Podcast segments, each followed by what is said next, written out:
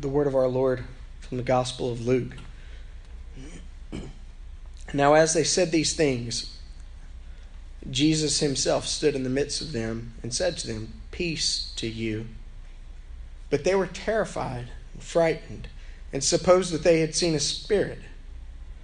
So he said to them, Why are you troubled? And why do doubts arise in your hearts? Behold my hands and my feet, that it is I myself. Here, handle me and see. For a spirit does not have flesh and bones, as you see that I have. When he had said this, he showed them his hands and his feet.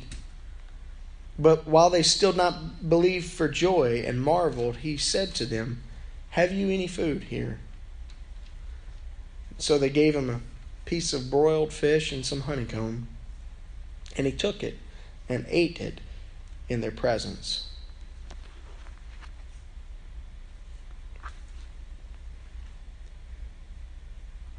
Now, the word of our Lord from Paul's first epistle to the Corinthians. Now, if Christ is preached that he has been raised from the dead, how do some among you say that there is no resurrection of the dead? If there is no resurrection of the dead, then Christ is not risen.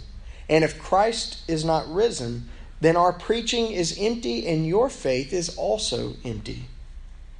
Yes, and we are found false witnesses of God because we have testified of God that he raised up Christ, whom he did not in fact raise up, if in fact the dead do not rise. For if the dead do not rise, then Christ is not risen. And if Christ is not risen, your faith is futile and you still remain in your sins. Then also those who have fallen asleep in Christ have perished. If in this life only we have hope in Christ, we are of all men the most pitiable. But now Christ is risen from the dead and has become the firstfruits of those who have fallen asleep. For since by man came death, by man also came the resurrection of the dead. For as in Adam all die, even so in Christ all shall be made alive. But each one in his own order Christ, the firstfruits, afterward, those who are Christ's at his coming. And then comes the end, when he delivers the kingdom to God the Father, when he puts an end to all rule and all authority and all power, for he must reign till he has put all enemies under his feet. And the last enemy that will be destroyed is death. Let's pray. Father, we pray that you would bless the reading and hearing of your word. We pray that you would give us eyes to see and ears to hear. We pray that you would speak to us, that you would minister to our hearts and our minds, to our very selves through your word. We pray all this in the name of your Son, Jesus, our risen and victorious King. Amen. Easter is all about victory. It is about Jesus' victory over sin and death. And the Apostle Paul said, without Easter, we have no victory. Not just do we not have any victory, without Easter, we are of all people the most pitiable because we as Christians are living our lives for the sake of the life that is to come. And so, if there is no real life that is to come, what a shame and what a sham the Christian faith must be. But Easter is about Jesus' victory, his victory over sin, and his victory over death. We believe that the one who is able to step out of a tomb having been dead for three days, that if he is able to do that, then certainly he can deal with the darkness and death within our hearts. The one who shattered the darkness with his glorious light can do that within our hearts. Easter is about victory, it is about triumph, it is about our conquering Lord. But there is an enemy yet to be defeated. For Easter began the defeat of death. But Paul says that we still wait for the enemy that is death to be finally defeated. And it'll be finally defeated at the end of time with the return of Jesus. We say that we believe in the life that is to come. In the Creed, we say, I believe in the resurrection of the body and the life everlasting. In fact, those are the final words we say before we collectively say, Amen. So be it.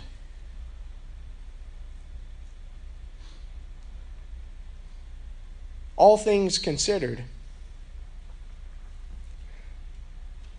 the Bible says somewhat limited things about the life that is to come. We like to think of the book of Revelation as kind of like a, uh, a lengthy theological explanation about heaven and what happens after death. But it's really not.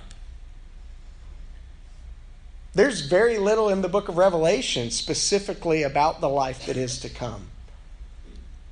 In those final two chapters, we read a considerable amount, all packed in. But even there, if we read those last two chapters of Revelation, our minds might be blown that, wait a minute, that's not how I've heard it preached all that much. At least, not if I've been going to Faith Methodist Church. Wait a minute. Not if if I haven't been going to Faith Methodist Church. Put that a little bit more clearly. Perhaps that's not what I've heard preached. But in the Old Testament, there's nothing really at all about the life that is to come. You see, biblical faith is chiefly concerned and immediately concerned with the life we now live in this world about how we live today. Because eternity rests upon today. What will happen beyond the grave is dependent upon what happens before it. And so that is the chief concern of the biblical text. That is the immediate thing is what will you do now? How will you live in the present moment? Because that's what matters.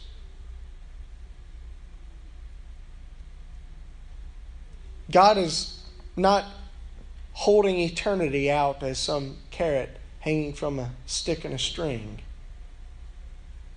leading us on. He is the God who approaches us even with the wounds of a cross and says, Today is the day of salvation. Today is the day to embrace me.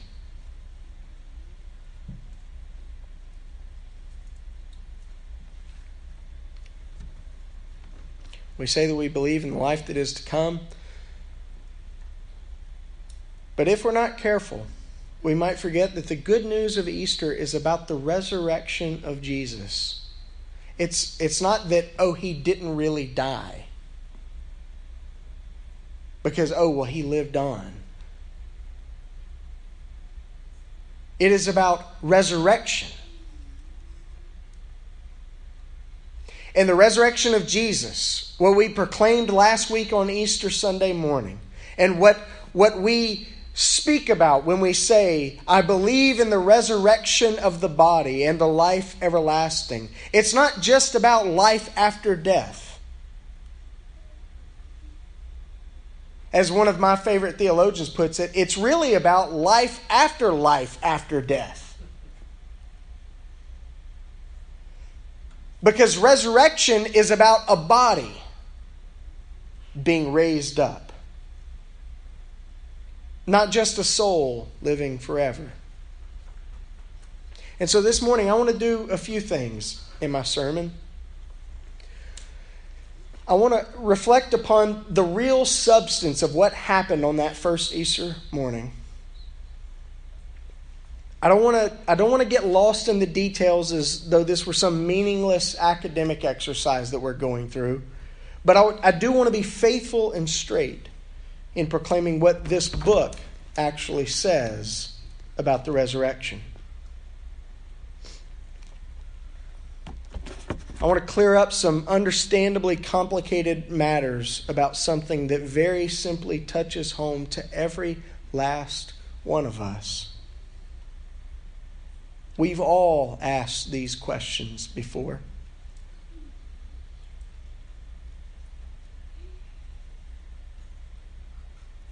And I want to help equip the church, God's people, in being prepared to give a defense, as the Apostle Peter insisted that we must, for the hope that we have in Christ Jesus, the resurrected Lord. And then I want to try to offer some practical implications. See, the real question that we so often want to ask, but rarely, rarely find ourselves asking is this What happens to us when we die? Now, you would think that's the question that everyone's asking. And maybe it is. Maybe you're all asking that question, but few of you ever vocalize it to me. But I've actually been asked that question very few times in the years that I've been in ministry. But it's the question, right? The one that keeps nagging at us, the one that keeps tickling and we just want to itch it. What happens to me when I die? What's with all this resurrection talk? I was pastoring a little country church in rural Mississippi. You'd think you'd think I'm like a city slicker. I'm really not. I didn't grow up in the city or anything, but um, I was pastoring a little little country church in rural Mississippi. And just a couple of weeks prior, I had laid into the ground my first parishioner, Miss Crowder. And she had these crystal blue eyes. And at the graveside, at the, the committal, the interment, the what you know, whatever we call it. I looked her son, who was a real faithful church member, unmarried, he's probably in his seventies. She was considerably older. I said, Jimmy, one of these days, you're going to look your mom's pretty blue eyes, look at those eyes again. And I kind of left that thought there. Just left it alone. It was a couple of weeks later, he had returned to Wednesday night prayer meeting, Bible study. They studied the Bible, but I think they probably called it prayer meeting. You know, we do that. And he said, Preacher, I want to ask you a question. I said, What's that? He said, You said that one of these days, when Jesus comes back, I'm going to be able to look in my mom's eyes again. Is that right? I said, Yes, it is, Jimmy. And he said, Well, where is she now? I said, She's in heaven with Jesus. And he said, Is she not an angel? I said, No, Jimmy, your mom's not an angel.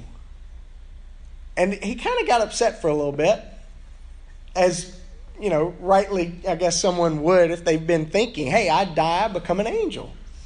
You know, God took this little little baby because he needed another angel. We try to comfort ourselves that way. But that led to a, a sequence of a, a, a number of conversations with Jimmy about his mom and about what happens when we die and what we as Christians have to look forward to that the rest of the world knows nothing about. You see, those are real, honest questions that people often want to ask, but also often hesitate to ask. Jill, I received a Facebook message just not long ago from a former student from years years back, 12 years ago. What happens when we die? Do we go immediately to heaven? Do we, do we wait? What happens?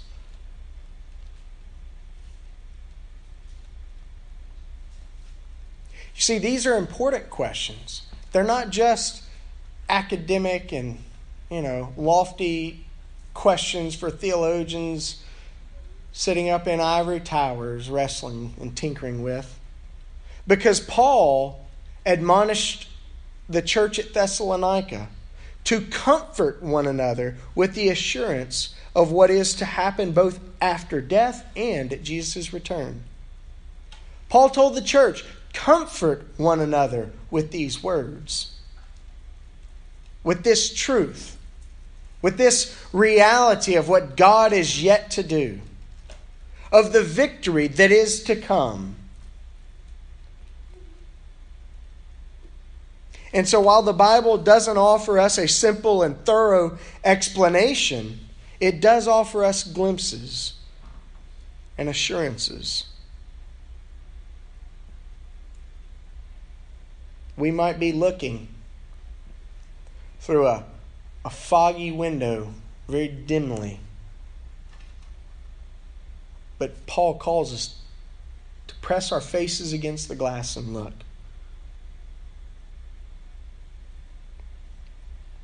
When those of us who have faith in Christ die, our souls go to be with the Lord.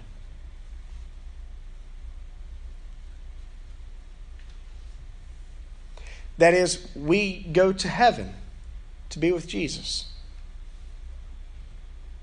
After all, the Apostle Paul said, to be absent from the body is to be present with the Lord.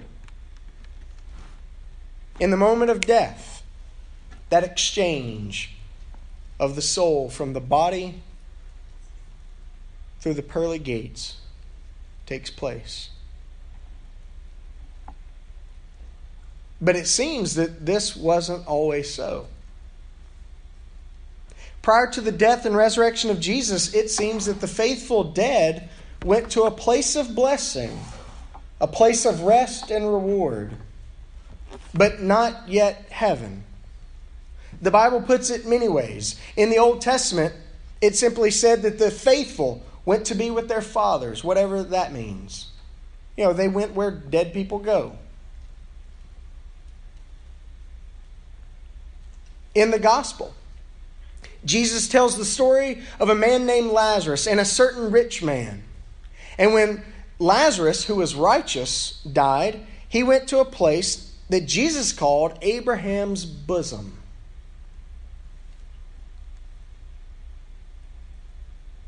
And was comforted. He found rest for his weary soul. He received a reward But the rich man, who was unrighteous, went to a place of torment. You remember from the story, Jesus says that there was a great chasm or a gulf of separation. And the rich man could look beyond that chasm and that gulf.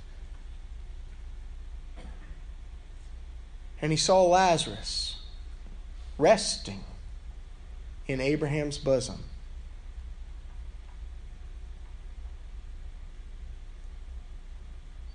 Also in the gospel, Jesus told the thief on the cross, who seemed to have found some sort of faith in Jesus as the Messiah, He assured him that that very day he would be with him in paradise.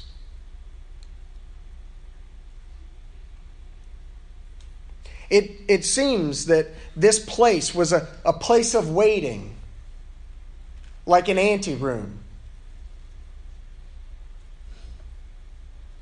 Waiting for what?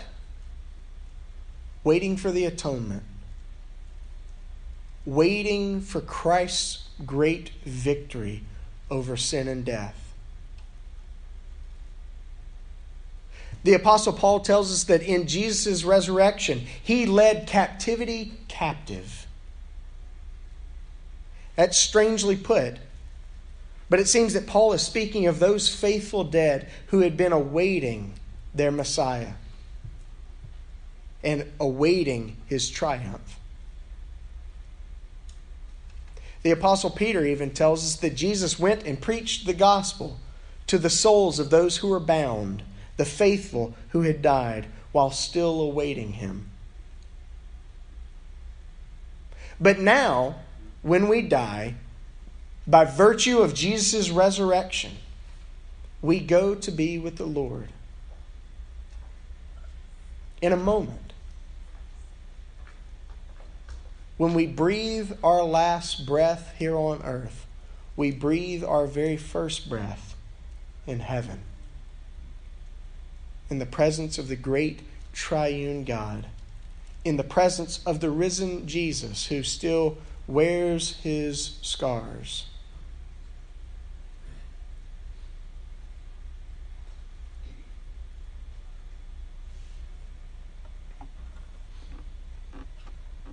And when Christ returns to earth to receive those who remain, that was Paul's chief concern to the Corinthians and his chief concern to the, the Thessalonians. When Christ returns to earth to receive those who remain, the scriptures assure us that our bodies will be resurrected, will be glorified, and will be reunited to our souls. You see, this was expected by the Pharisees. Have you ever noticed that there's not one mention of the word resurrection in the Old Testament? Not one. Nowhere. It's not even a word in the Old Testament. But it seems in the Gospels that it's the idea that everyone is talking about. It's the, it's the idea that everyone is debating, everyone is wrestling with. It was the greatest source of contention between the Pharisees who believed in the resurrection of the dead and the Sadducees who denied the resurrection of the dead. It seems that when Paul is writing to the Corinthians, he's encountering a group of people who have apparently bought into some of the ideas of the Sadducees. Jesus himself was quizzed concerning the issue of resurrection. You remember when Lazarus, a different Lazarus, this is a close friend of Jesus, one of his closest of friends outside of the disciples. Lazarus, whose sisters, Mary and Martha, we know well. When Jesus is heading to Lazarus' tomb, or he's making his way to greet Mary and Martha, their brother having died, you remember that Martha ran out to him, said, Lord, if you had only been here, my brother would still be living.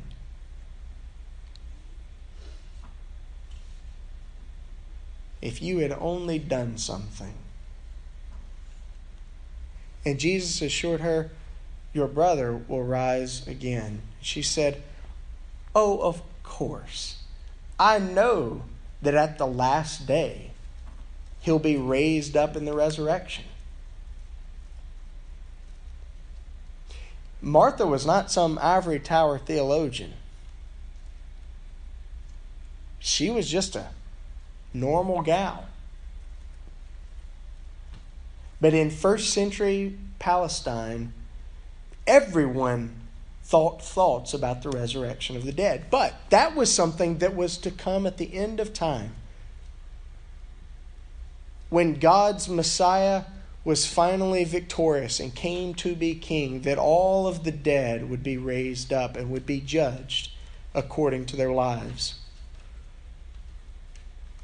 Jesus tells her, Martha, I am the resurrection and the life.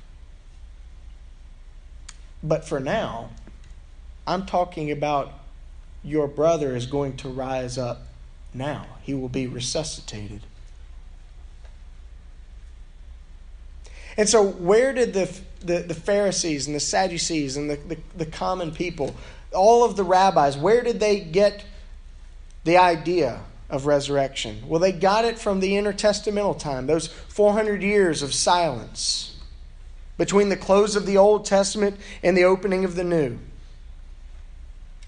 Notice also that the Old Testament ends without ever mentioning the Pharisees. They weren't even a people group yet. It, it ends without ever mentioning the Sadducees. It ends without ever mentioning the rabbis or the synagogues. When you, we open up the pages of the New Testament, we find a very different world with very different people groups, very different systems and ways of life than what we found in the Old Testament.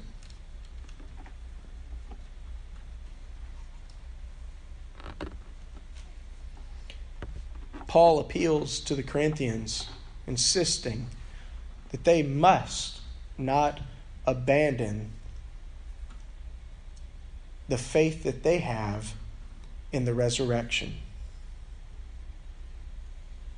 Because the resurrection is what all of our faith hinges upon. If Jesus is not raised from the dead, then we have no good news to offer the world and we've bought into a lie. And what's more, we have become liars ourselves because we've been saying about God that He raised Jesus from the dead, who He couldn't have raised from the dead if the dead can't come out of the tombs. And so, what does resurrection entail? You want a simple formula? Like, you know, E equals MC squares? You, you all remember that. Even some some of my kids probably already know that, right, Lindsay? You might not remember that E is energy. See, it's not easy. It's not easy. But we like simple formulas. Well, there is a somewhat simple formula for resurrection. It's a big idea. It's a mind blowing idea. It's a, according to this world, an impossible idea. But we serve a God who does the impossible. I like to say we serve a God who does the impossible before breakfast.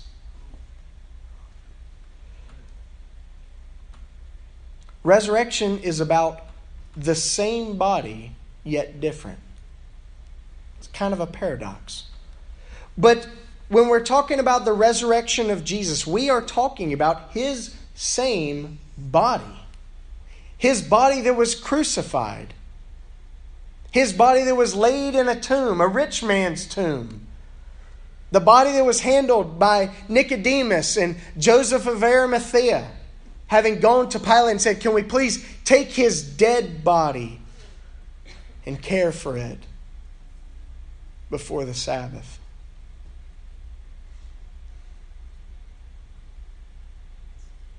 What the Bible is talking about in the resurrection is literal physical bodies coming up out of the ground, coming up out of the sepulchres, being formed back together, being reknit.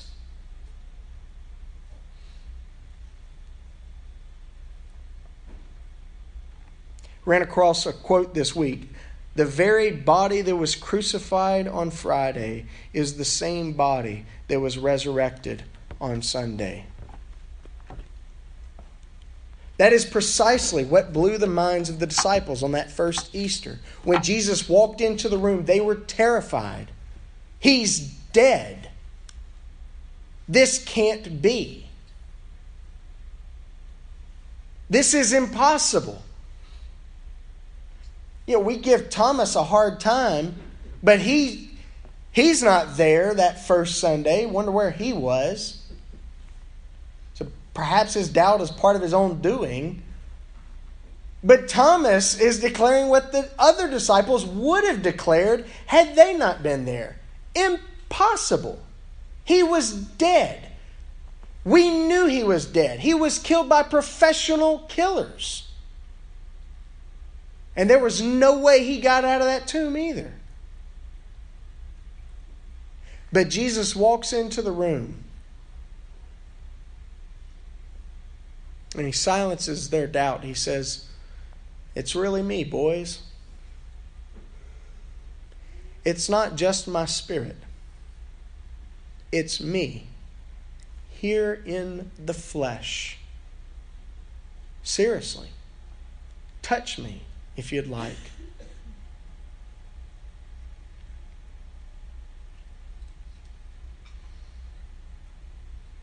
Resurrection is about the body being raised up from dead. And it's the same body.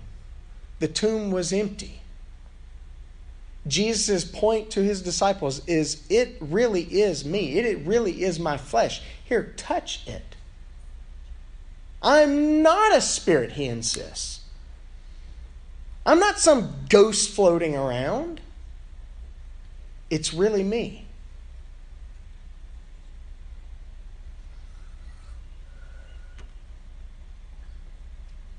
Some of us might be tempted, like the Corinthians, to say, I know that's what we say happened, but come on. That's impossible.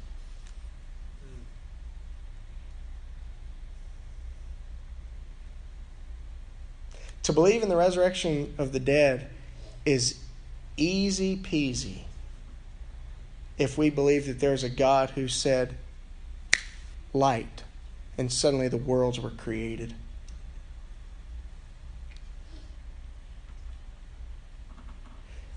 So it's the same body, yet it's different. These resurrected bodies will be glorified and they will be immortal. Paul says to the Corinthians, What is mortal must put on immortality. What is able to die must put on the ability to never die. And so those bodies are different. They are glorified. Jesus is able to walk, but he's also able to walk through walls. He's able to be seen, but he's also able to disguise himself and not quite be recognized. He's able to eat and drink, he's able to cook. Imagine a body that is unable to die, a body with bones that are unable to break, a body with ears that are unable to go deaf, a body with eyes that are unable to go blind a body with lungs that are unable to collapse, a body with a liver that is unable to get fatty, with a heart that's unable to stop.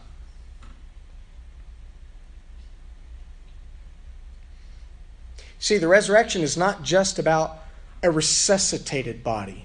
Lazarus had that when Jesus said, Come forth, Lazarus. Lazarus had a body that was reinvigorated with life. But poor Lazarus would die again.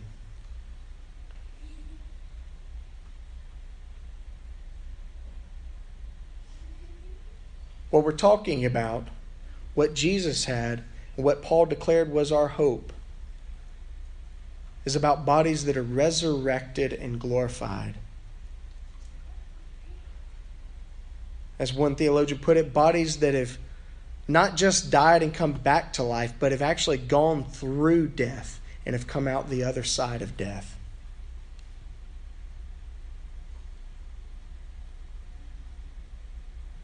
And if we're to remain faithful to this book, if we're to remain faithful to the truth of the gospel for 2,000 years, we've got to be willing to proclaim what seems impossible.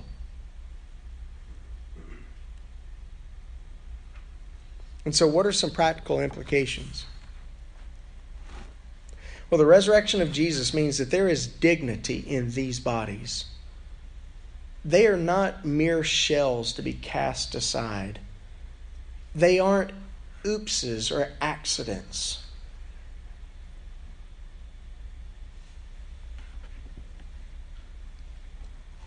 The resurrection of Jesus demands responsibility for what we do in these bodies. How we treat others, especially, is of the utmost importance. Because how we live in this life, in this body, in this world, matters. What we do in this life, what we do in these bodies, matters. It is of eternal significance. And so we should live with an eye toward the victory that is still yet to come at the resurrection of the dead, and with an eye toward the day that is now, the present, aiming to live victoriously here and now. Because the Apostle Paul promised if the Spirit who raised Jesus from the dead lives in you, then he who raised Jesus from the dead will also give life to your mortal bodies, your dying bodies, through his Spirit who lives in you. And so, what we do today matters. What we decide today matters.